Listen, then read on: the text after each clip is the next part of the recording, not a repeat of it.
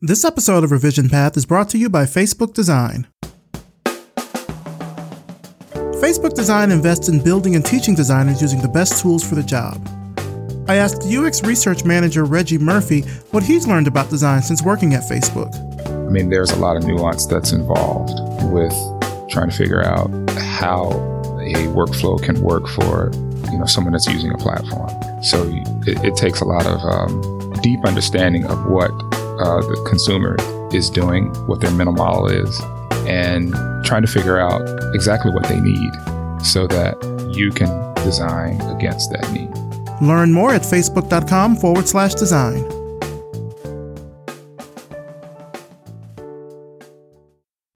Are you looking for a job? Do you know someone who's looking for a job? Then check out our job board over at revisionpath.com forward slash jobs. This week, Fog Creek Software is looking for a design engineer for Glitch. Segment is looking for a brand designer in San Francisco. And for freelancers, Cactus Group is looking for a website designer. Check the job board for more information. We also have job listings from Indeed.com, so head to the Revision Path job board at revisionpath.com forward slash jobs to apply and to search for any other listings. Don't forget to sign up for weekly job alerts so when there are new positions added to the job board, you'll get an email so you can be the first to apply. Again, that's revisionpath.com forward slash jobs.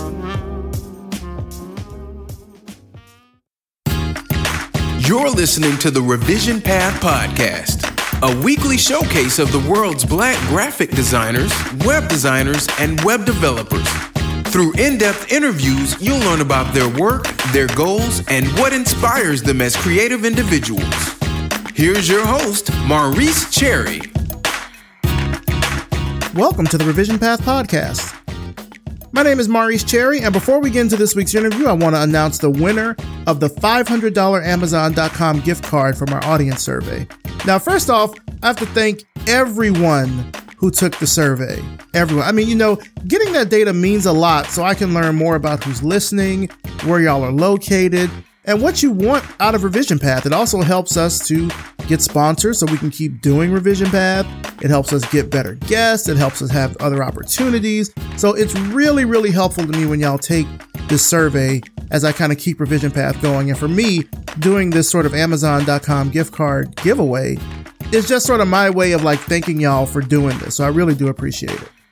Now, the winner of the $500 Amazon.com gift card is Tracy O. She didn't she didn't want me to give her last name, but it's Tracy O. Congratulations, Tracy, and again, thank you to everyone who took the survey. I really appreciate it.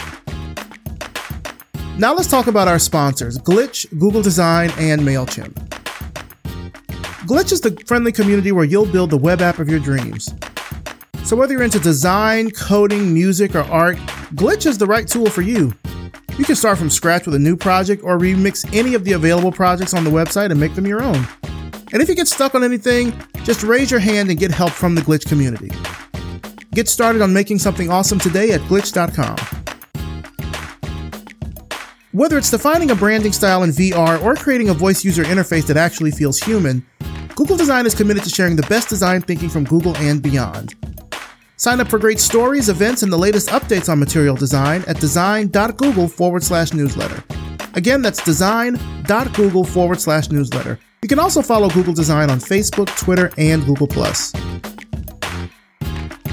Did you know that the number one email marketing priority is personalization? I mean, it makes sense if you think about it. You only want to hear from the people and the businesses that you like. And I have a feeling if you've got email, you've certainly been hearing from people these last few weeks about them updating privacy policies and all this stuff. But anyway, um, MailChimp makes personalization like that happen with their robust campaign builder and a host of helpful automations. It's email marketing with a personal touch. Sign up at MailChimp.com today for a free account. MailChimp. Send better email. Now for this week's interview. We're talking to Ofo Obuobi, a graphic designer currently in Pamplemousses, Mauritius. Let's start the show. All right, so tell us who you are and what you do. So, my name is Ofo, that's O F O, uh, to be precise, and I am the lead graphic designer at ALU Education in Mauritius. Yeah, that's pretty much me. Tell me about ALU. So ALU Education is a university that was started about three years ago with a really, really bold vision. Like it's, it's really audacious. We want to really change this narrative of Africa, this brand of Africa through education. I mean, it, it's not finding the resources. It's not pumping money into Africa. It's, it's changing the people. And we want to um, educate billions of leaders by 2050. And so the bold mission of ALU is to plant campuses, 25 campuses across the next 50 years uh, throughout Africa, whether it's uh, through accredited universities or other ways, just as a way to provide education in a more accessible way to people on the continent and also ensure that we are really reaching that goal of changing the future of the continent. That sounds amazing. And it started mm-hmm. right there in Mauritius, is that right?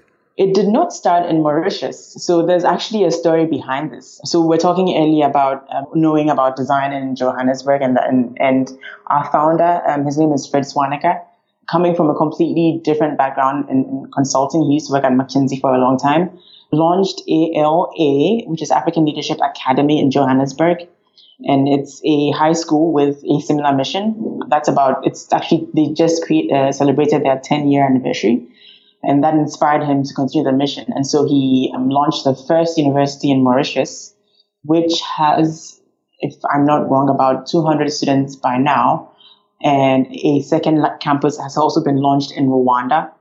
And we're looking at building a new hub in, in Kenya, which will not be an accredited university, but a center or a, a hub for leadership um, and education as well. I think, yeah, it's really important to have an institution like that that sort of changes the perception of how people think about Africa. You know, as before we started recording, you know, we talked a little bit about how here in the States, the perception of Africa, I think that we've gotten, certainly I remember as I was a kid in like the 80s and the 90s was that it was all war and poverty and disease. And it feels like only maybe within the past, I don't know, maybe 15 years or so that that is really starting to change as more uh, yeah. awareness of different cultures within Africa and certainly the creativity that comes out of the continent. As more yeah. of that has been shared here in the U.S., I think the perception is slightly you know, kind of slightly starting to change. Yeah, can I say was also coming to the idea was also coming to America with uh, what's his oh name? Oh my god, with uh, Eddie Murphy. Yeah, yeah, yeah. Zamunda does not exist. Schools. Yeah, exactly. Forgot about that. Yeah, yeah. So, what is a, a, typical day like for you at ALU? What kind of tasks are you oh, doing? extremely busy.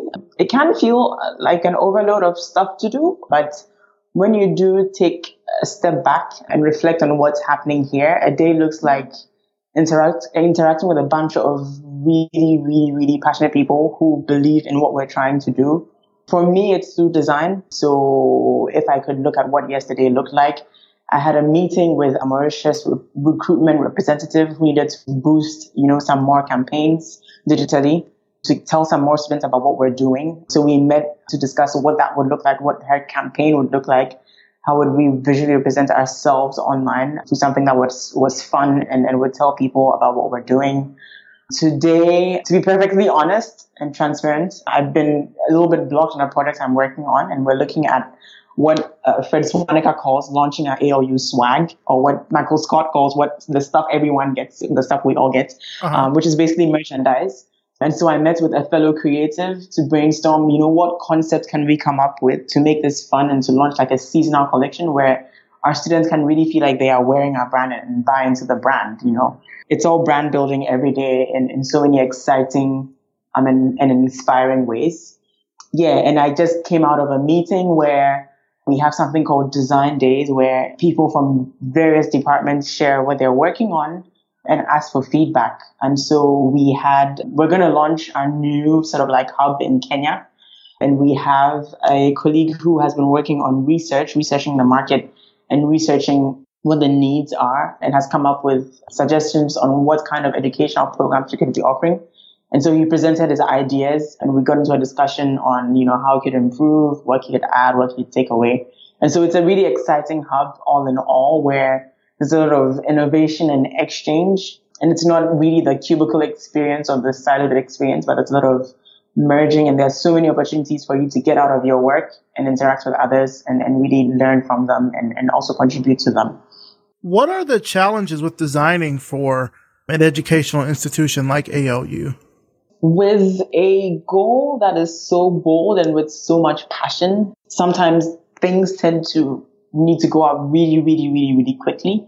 And so sometimes we can't afford to live design the way I tend to see talked about like ideal, for example, you know, you have to design and then you have to research and then you have to iterate and all that is great stuff that we learn in the long term throughout the process. But the challenge sometimes, which is good and which is bad, is good because we tend to do the impossible really quickly because, you know, things have to go out really quickly. People have to know about this ALU through this digital campaign really quickly by next week. So as much as it might be daunting sometimes feel like, oh, I have to do all of this stuff really quickly it's great to be surrounded by people who make the impossible happen, like I, I just said. Yeah, and, and who can move at such a fast pace and, and get stuff done. Yeah, I can imagine, you know, with, like you said, that big mission, you really mm. have to work very quickly and, and not really have a bunch of time to exactly. think about those ideas. Exactly. Now, for people that are listening that may have never heard of Mauritius, can you tell mm-hmm. us a little bit about the island? It's so beautiful. I never expected in the last five years that I would end up here. it's in the middle of the Indian Ocean. So if you Google Mauritius, you'll have to zoom in and zoom in and zoom in right off the coast of Madagascar, um, which is also an island off the coast of mainland Africa. But it's part of a group of islands called the Mascarenes.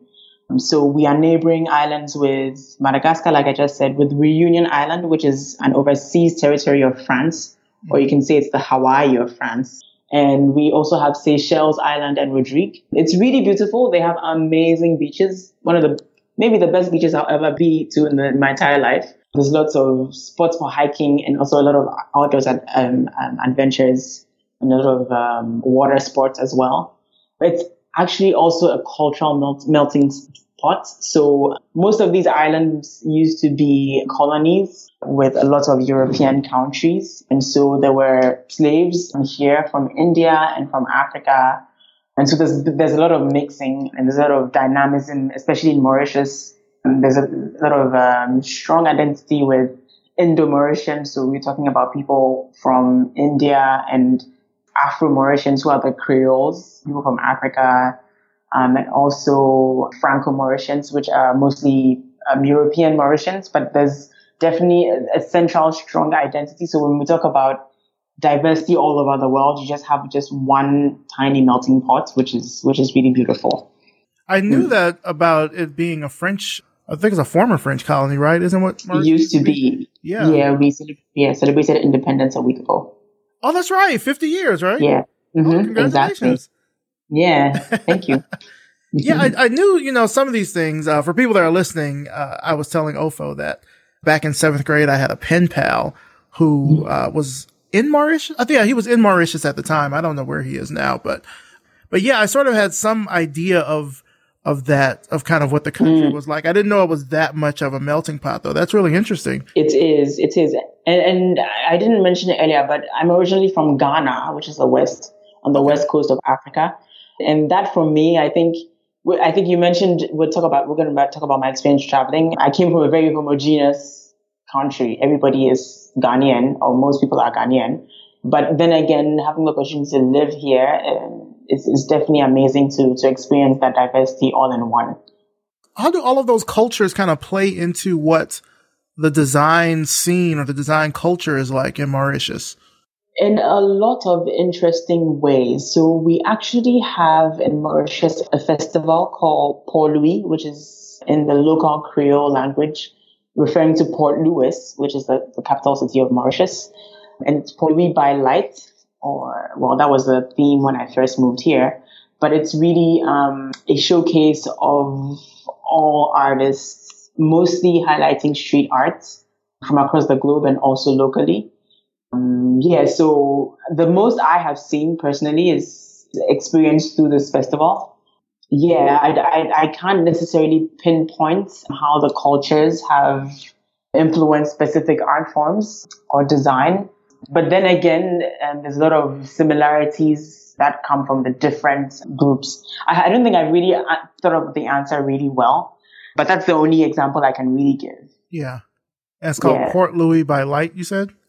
Yeah, it's more Porlwi, so it's P O R L W I, and that's how they say it and Oh, write it in the local Creole language, which is kind of like an off, offshoot of French, but it's, yeah, Port, the Port Louis Festival, if you want to say. Yeah. Gotcha.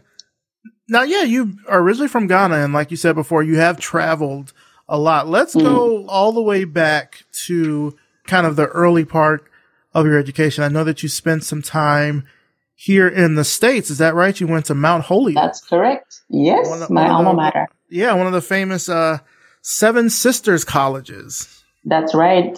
What, what That's was your right. time like there? It was amazing. I made lifelong friendships for one, and I, for the first time in my life, was bold enough to tell my African parents, I don't care what you say, I'm studying art. and that's what I'm going to get when I get an artist. I think, I mean, going off that, it was really the first time I came face to face with the expectations of who you need to be coming from the social economic background in Ghana. So I'll give you more context there. I went to a private high school, not because I'm coming from a wealthy family, because my parents wanted the absolute best for me and my sisters. So they did everything possible to make that happen. Everyone who, or most people who graduated from there went on to Ivy Leagues because we were picking the smartest of the crop. And then they ended up on Wall Street mostly as consultants or ended up with the biggest consultancies you can think of in the US today. Mm-hmm. That was the expected path for me. And so that meant eventually I'm going to get a green card and eventually become an American and there, then I've made it. But I genuinely wanted to be a creative as long as I've ever, you know, can remember of myself. I'm very young. And I tried. So I tried to please my parents and I took the, all the economics classes and all the computer science classes until I got an F. And I said, you know what, guys, that's it. I'm getting all the A's on the painting and drawing classes, as well as the graphic design and photography classes. So that's what I'm going to do because that's what comes to me easily and, and, and that's where I win. So they were, going to the States was really the first time I, so or second time I, I, be, I lived independently and was able to identify with my true self and really come out of that and, and just declare that. It was also my first encounter with racism in, a way that was shocking. So I said earlier I was from from a very homogeneous society. Everybody is Ghanaian. There might be different levels uh, economically, but you know we're all Ghanaians and end of story. But then I came face to face with the African American experience in the in the U.S. and it was actually very shocking. Why were there a group of people who didn't, for lack of a better expression, weren't able to let go of, of the past. And that was my initial reaction. You know, what was this thing going on? We had these, you know, forums at Mount Holyoke about race and gender. And I was like, what is all this? you know, where Mm-hmm. I come from with, there's no problem. There's hardly any problems. But then I think the thing with blackness for me at the time that I had to really realize was I was talking to people, I mean, whose line, generation lines they can pinpoint if they drew it down on paper. You know, this person is in my line of family and they were on a cotton field, you know. Yeah. I needed to, it needed to hit home, you know, and, and until it did, it was a very, very confusing experience. And I think as an African, it's very shocking, but then you come to appreciate um, it eventually. It can be also very difficult because then you realize, I don't know if you've read or anyone listening out there has read uh, Chimamanda's Americanah, Mm-hmm. But then, then you realize, yo, I'm black.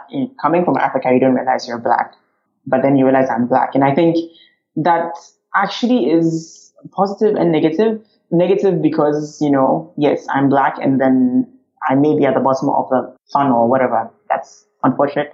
But then I'm black and I don't realize it because I'm proud where I'm coming from. I'm black and proud. I didn't know I was black, but it's an amazing thing. Um, and there are other things to know about my blackness. So yeah, it was a very confusing and interesting place to be. and that helped, you know, define who I am today. It, it sort of sounds like, and, and correct me if I'm wrong here, but it sort of sounds like when you came here, you started to see, or, or maybe black was kind of this American signifier of what it meant to be, I guess, a black person. Does that make any Mhm. sense? hmm I used to feel very offended on surveys when I was asked, you know, like, what's your ethnicity? So there was like African American, or other, and then there was black, and I'm like, what do you guys mean? Like, Oh, it's like okay. it's the same thing. Like, yeah, exactly. So after you I don't know if I'm making any sense. no, no, that makes that makes sense. So after you graduated Yeah. from Mount Holyoke, where did you go from there? I graduated from Mount Holyoke in the thick of the economic crisis in 2011. And it was scary because, as I said before, I was expected to walk my way up to Wall Street and get my green card and become an American. And nothing was happening uh, towards that happening, especially with my major and degree in arts But I was fortunate enough to be hired by Apple. So I moved to New York City and I worked as a specialist on the sales floor. And it was amazing. It was amazing every day to connect with people to provide technology solutions. But as you know, you're wondering why was she working in technology and she's supposed to be a designer? I realized, you know, that's not what I really wanted to do with myself for the rest of my life. And so I applied for a certificate program in Paris, um, which I got into, and then I moved to Paris to study, where I officially became a designer. you went to the uh, the Paris College of Art. That's right. What was it like there? also amazing. They have an amazing structure or, or strategy where you're really taught by the people in the industry. And so you have to be really wide awake to be able to connect with them and experience, you know, what's happening in the design world real time and also get the opportunities to intern or to work on projects with, you know, so many amazing people within the field, so many knowledgeable people. I Um, so that's what it was like for me. I think I made a lifelong friend who's actually from Libya. And till date, we work on so many projects together. Her name is Yasmin, and I'm going to send this to her to listen to. And we freelance together on projects. Um, we're hoping to launch our agency one day, but that was also another interesting dynamic, experiencing what North Africa thinks, a North African person thinks of a Sub-Saharan African person. That was a whole new world. But we have a great relationship, and we actually joke about it all the time. But yes, lifelong friendships, great networks, being in Paris, the hub of you know art, or being in Europe in general, that was that was really amazing. You even did some graphic design work for Christian Louboutin. Yeah, that's right. So I interned uh, six months with an amazing studio where they it's really the headquarters of the window displays that go all around the world. Amazing people who are really really smart and come up with the most amazing concepts for the brand. Yeah. So you've had these, you know, kind of varied experiences going from what you were studying art at Mount Holyoke to then working in tech and then kind of going back to art and then sort of working in the fashion industry for a little bit. Mm. How do all of those experiences kind of inform you now with your design work? I think the easy answer is life is unexpected. but the hard answer is I think design, I think for the longest time when you can say when I was younger or less mature, it was about impressing with the best looking solution, right? But all of these, especially now, has taught me to really understand the needs of people and more so more recently come up with the solutions that create systems and processes that make everybody's everybody's lives easier. It's not about the visual impact. Yes, to some extent it is, but it's more about, you know, how those base, you know, systems and processes can help people. And I think I'm saying this more because ALU is really more of a young, you know, organization where um, we have the opportunity to create these things. And representing my my marketing team has taught me uh, a lot of that. So I can give a concrete example, and it is creating a freelancer database. So for us, it's for as a team, it's not about saying, "Hey, um, I really can't design this poster for you at this time," like I was saying earlier, because I had to move really quickly on this other project.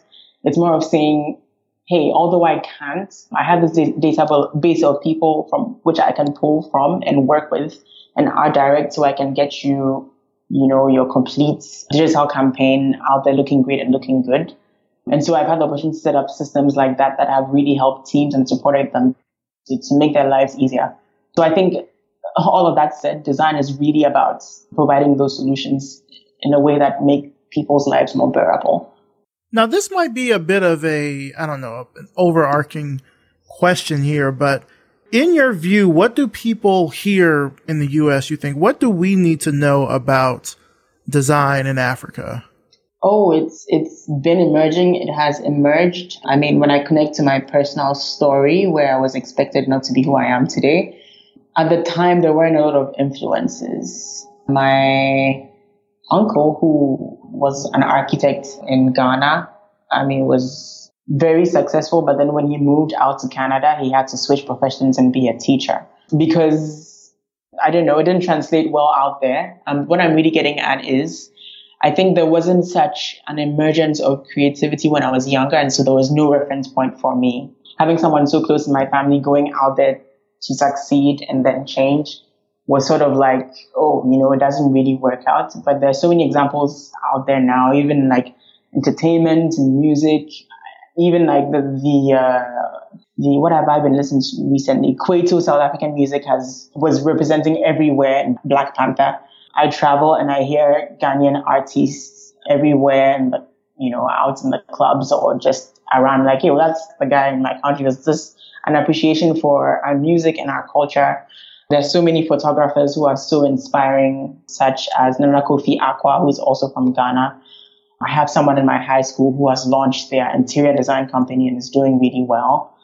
Um, so like there's so many influences everywhere you look and I don't know, I can't really pinpoint where that started, but I'm grateful for it because now we have so many examples of how creativity can survive, you know, even in Africa. So like I was saying to you, Maurice, earlier, we, we need to look in and really appreciate the impact of, of this. We need to look in as Africans ourselves and as non-Africans outside, we need to look for it because I bet you it's, it's here, it's alive, and it's amazing. Yeah, I'm so glad that you mentioned Black Panther. We actually had a, uh, we had a roundtable mm. episode on here a while ago talking about kind of the art and design of Black Panther. And I think one of the biggest things that all of us had walked away from was that how wonderful it was to just kind of see a different representation of what Africa not just could be, but what Africa is, because of course the people that, you know, created this fictional country and this fictional environment drew from, you know, real world sources and inspirations in order to create that. And mm. how it was just so good to, to see something that's different from what we've kind of all seen or experienced before when people talk about Africa or what design looks like in Africa. It tends to be, particularly in the design industry, it tends to be a fairly myopic point of view. It's, it's, uh, mm-hmm. uh, it's spears and shields and it's like blocky looking fonts from Jurassic Park and stuff like that. Like it's not showing the, the breadth and the, you know, I think the scope of what African design can be and mm-hmm. how it differs, I think, you know, from country to country. Yeah. It, it can be easy to sort of lump everything in Africa, like all the countries in Africa, just lump them all together in Africa yeah. without looking at how each of the different, I mean, we don't do that with Europe.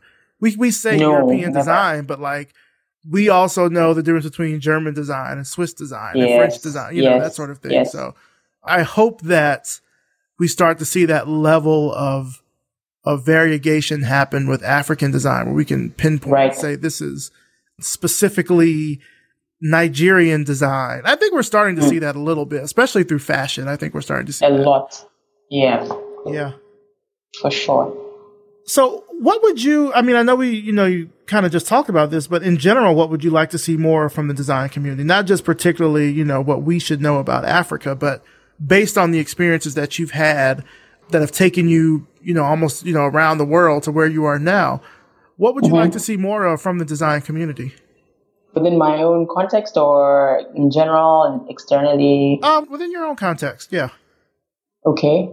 I mean, although there is a boom of, you know, creative expression, I think what I'd like to see more, I think within my immediate context is an understanding of the importance of design. Because as much as there's a lot of expression, I don't think that there's enough appreciation of the impact of design. And it's sort of what happens when I choose my clients outside of working at ALU education, right? It's, it's really handpicking people who can really appreciate the impact or understand the purpose of, of design beyond just creating a visual solution. And, and more often than not, there are more people who think it's there to serve just a minimal purpose than not. Mm-hmm. And so I think I'd like to do my part, you know, creating that education through what I do and how I do it. And I hope that one day that would would bring a change in the perception.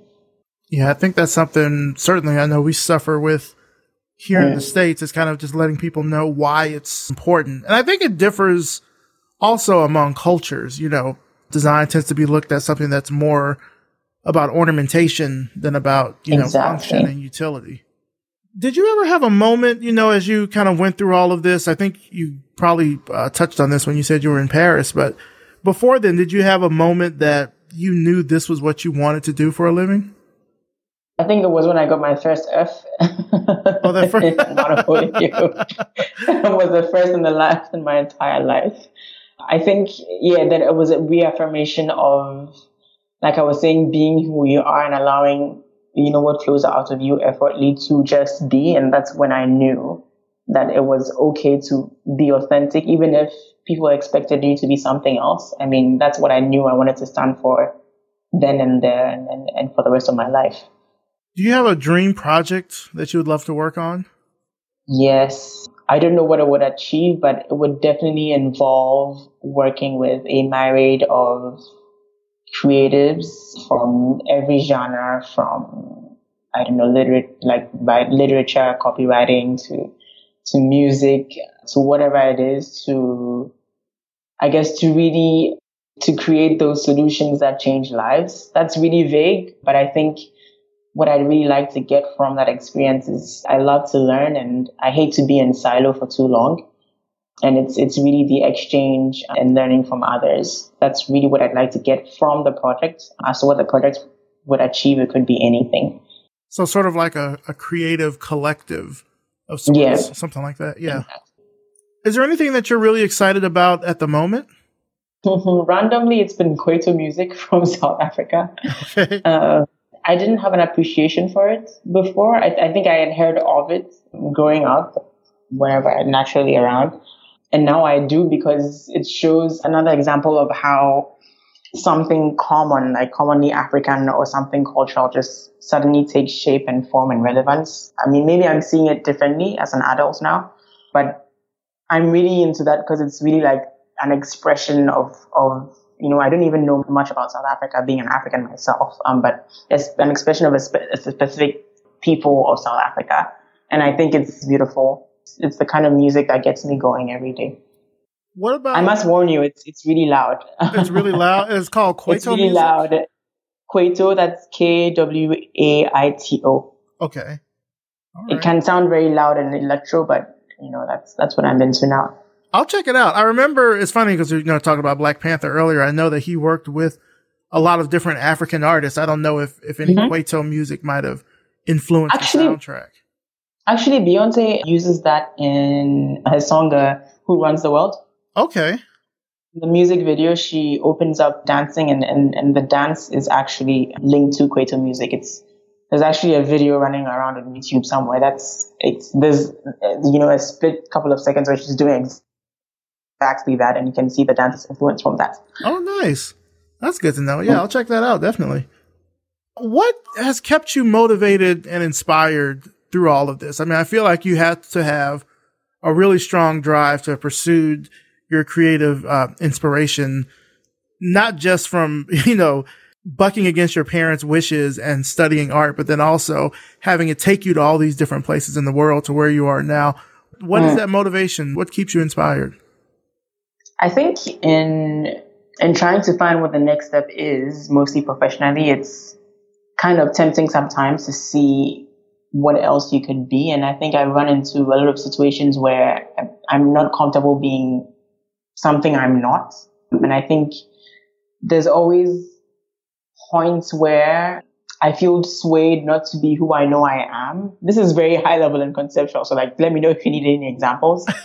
but, you know, I sort of like get pushed back into remember this creative that you are, remember what you're really passionate about and just really stick to it. It sounds very simple in theory, but I mean, we get, we kind of lose it sometimes. And I think what's kept me going is, is just remembering who I am. I can give you an example. I think I could try. There was a time when I was looking for the next step and I knew I had this background in sales. And so I, I thought, you know, maybe I could do that and just survive and, and get it, you know, earn an income and get a living. And that didn't work out. So as tough as the decision was, I was younger and I had to learn how to freelance. And, you know, like, as they say, when, when you do what you love, you never have to work a day in your life, you know, like freelancing with others, you know, is something that it built my experience and was able to, you know, help me to present myself to, you know, future employers and say, you know, I've actually done this. And that's what spread me on. I hope that sort of like illustrates what I was trying to say earlier. But it's, it's, it's, it's kind of like forgetting who I, you know, I meant to be. And then that drives me back into, you know, staying on track. You can sort of like ask me any other questions to like give you a more concrete example because no, I feel I that was. I, I, think I understand what you're saying. Basically, you look back at at at where you've gone, and mm-hmm. you're like, I've gone this far. Why not, you know, sort of keep going? Like that inspires you, knowing that you've you faced those challenges in the past, right? Exactly, and I think sometimes I've also been very competitive. Is that the right word? But I think when I was, you know, coming out of Mount Holyoke, I, the question was, you know, why do you have to be what, you know, why do you have to end up in Wall Street? Like, you, you don't have to. Like, you need to make this work to show that you can be who you want to be, that this is possible. And so there's also a drive to challenge, I guess, and to prove. And I think that's what's kept me going. Luckily, I've been right sometimes. So that's what's kept me going. Has there been any advice that has sort of stuck with you over the years? Oh, I know. So I think I, I branded my parents really bad, badly earlier. They're they're definitely loving and they've given me so many opportunities and, and, and have encouraged me, even though they didn't agree to my profession earlier. Um, but I remember one moment when I'd spoken to my dad about you know my decision to major in arts, and you know it was really doubtful. And he's like, you know, what about economics? What about sociology? Like, what are you thinking? You know, what about computer science? And I was like, there's no other way to tell you this, but I'm not really jiving with that. Um, then I spoke to my mom after afterwards, and she's like, you know what?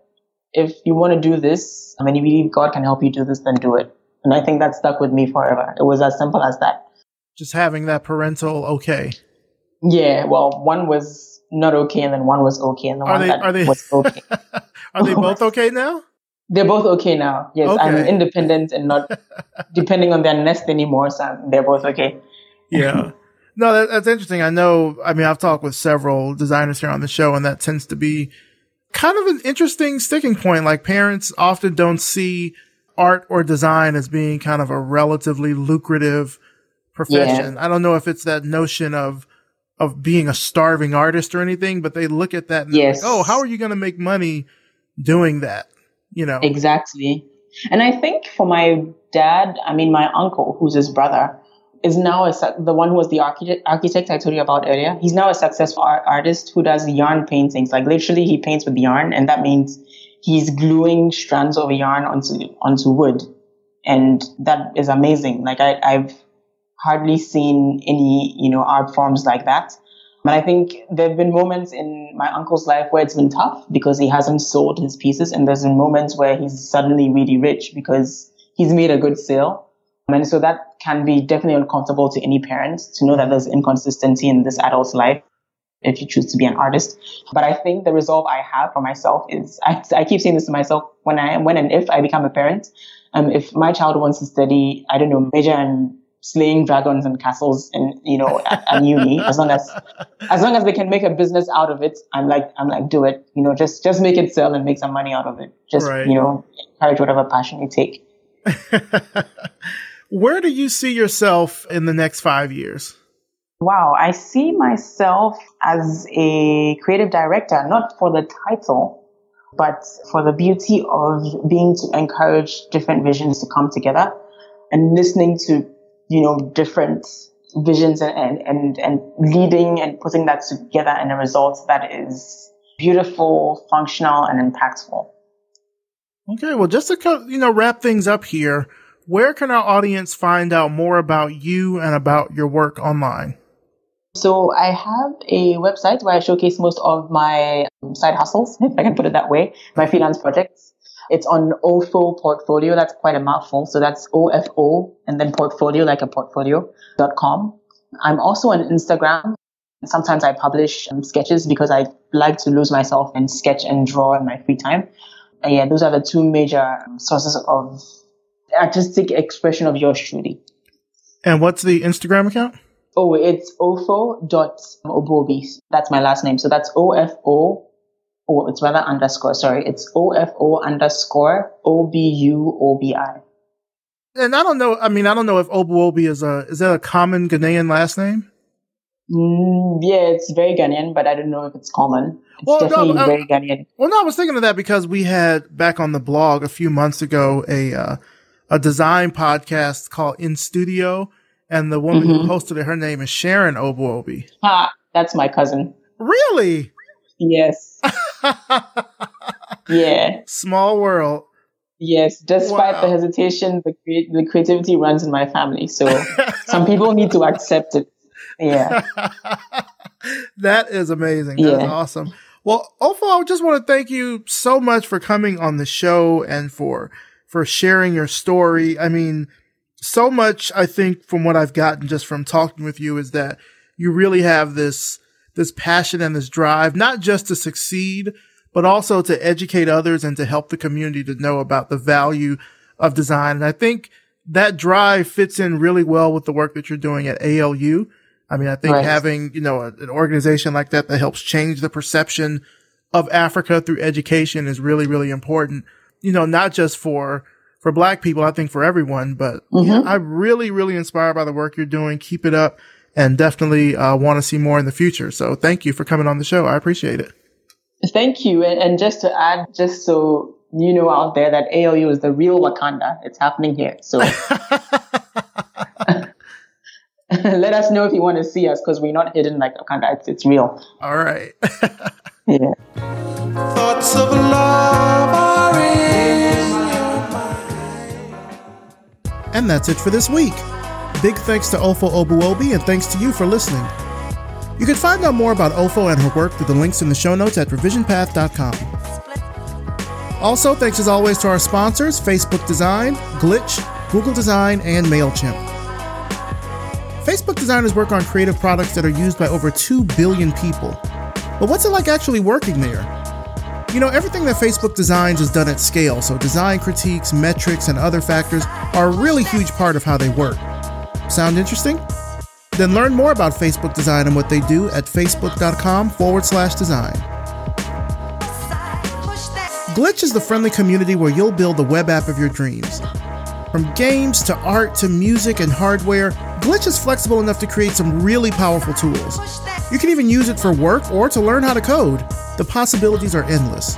So, what will you create today? Get started at glitch.com. Whether it's defining a branding style in VR or creating a voice user interface that actually feels human, Google Design is committed to sharing the best design thinking from Google and beyond.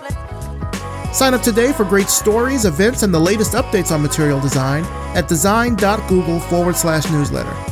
Again, that's design.google forward slash newsletter. You can also follow Google Design on Facebook, Twitter, and Google. MailChimp is the world's largest marketing automation platform. They support millions of customers from small e commerce shops to podcasts like this one uh, to big online retailers, and they support the creative community as well. You know, MailChimp really gives you the marketing tools to be yourself on a bigger stage. Visit MailChimp.com and sign up for a free account today. MailChimp. Send better email. This episode was edited by RJ Basilio and produced by me, Maurice Cherry. Our intro voiceover is by Music Man Dre with intro and outro music by Yellow Speaker.